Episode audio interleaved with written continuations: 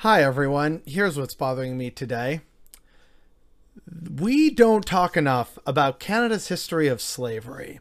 I have covered it before in my Dark Side of Canadian History playlist, but in that series, I mentioned at one point a woman named Marie Joseph Angelique, and I'm going to talk about her more today because she is a fascinating and terrifying figure who should figure more prominently in Canadian history.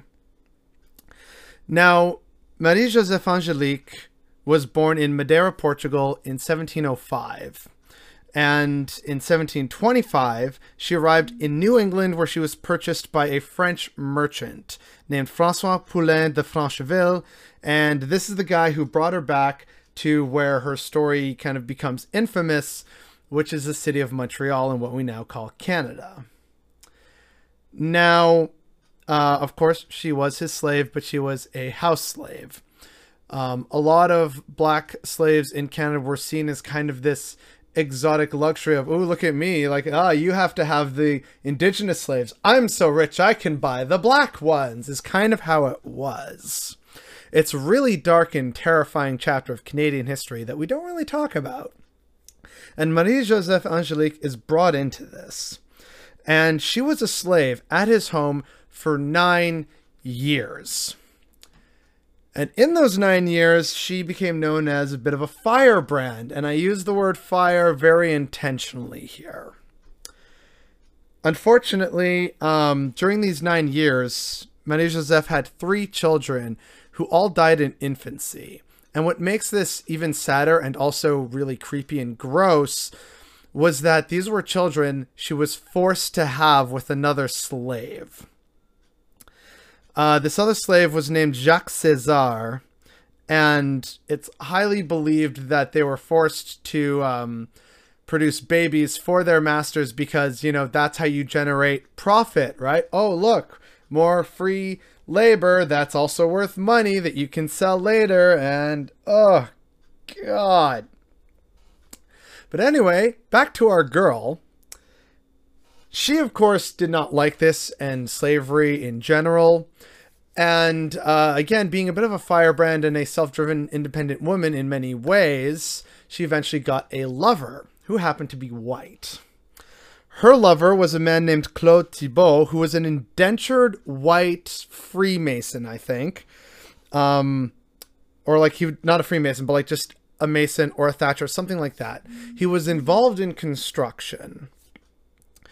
Now, in this, you know, love affair, of course, they realize it's not acceptable in the current time, but they still want to be together. And so they actually try and flee but it doesn't work out. So in December 1733, she actually asked her mistress, because Mr. Francheville had actually died by this point, she asks her mistress for freedom. She says no. And Marie Joseph Angelique goes on a rampage, like an actual honest to God rampage.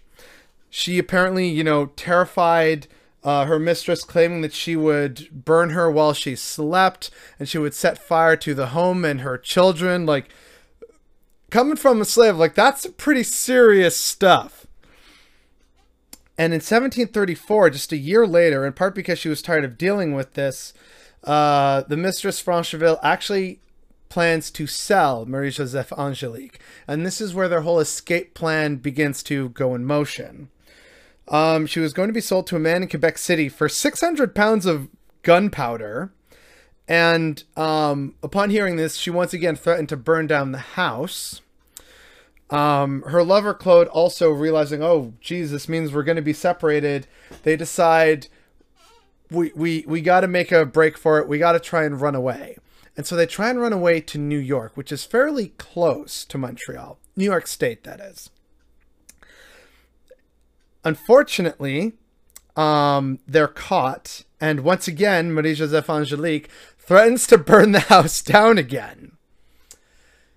And who knows, maybe third time is the charm because on the evening of the 10th of April, 1734, the Merchants' Quarter of Montreal goes up in flames.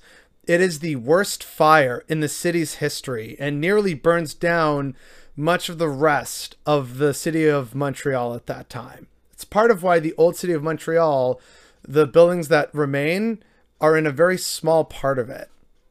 Marie, Marie Joseph Angelique uh, also burned down some very serious buildings like a convent and the then hospital.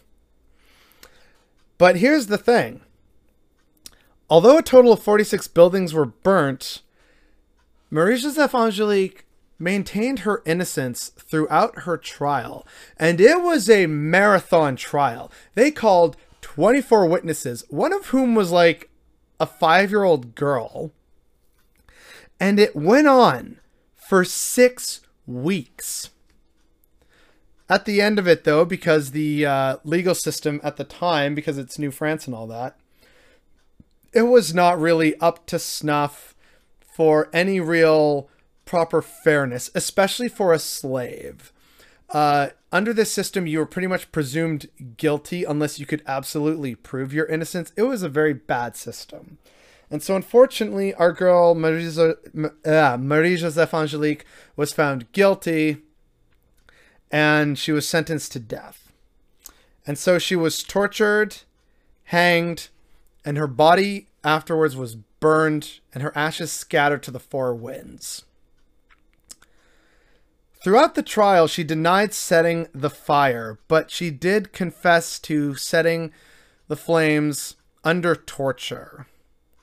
And what also makes this spectacle even more gross was that the torturer was a man named Mathieu Leveillé, who himself was a black man, a enslaved black man.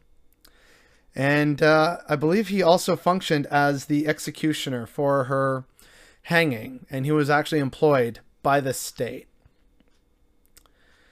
It's all in all a pretty gross story.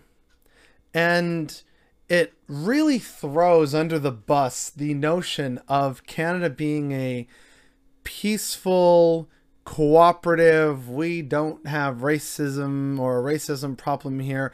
It really throws that under the bus when you hear her story of her as a slave and what she's being sold for and what she's forced to do and what other slaves in Montreal, Quebec, Canada are forced to do.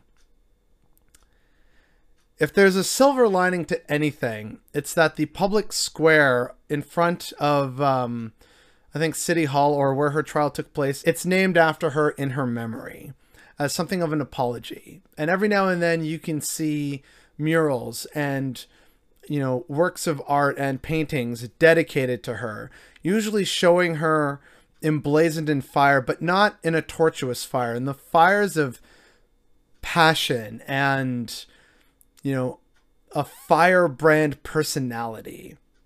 But the fact that we don't really know about her story and that we don't talk about it within the focus of the 200 year history of slavery here in Canada is definitely what's bothering me today.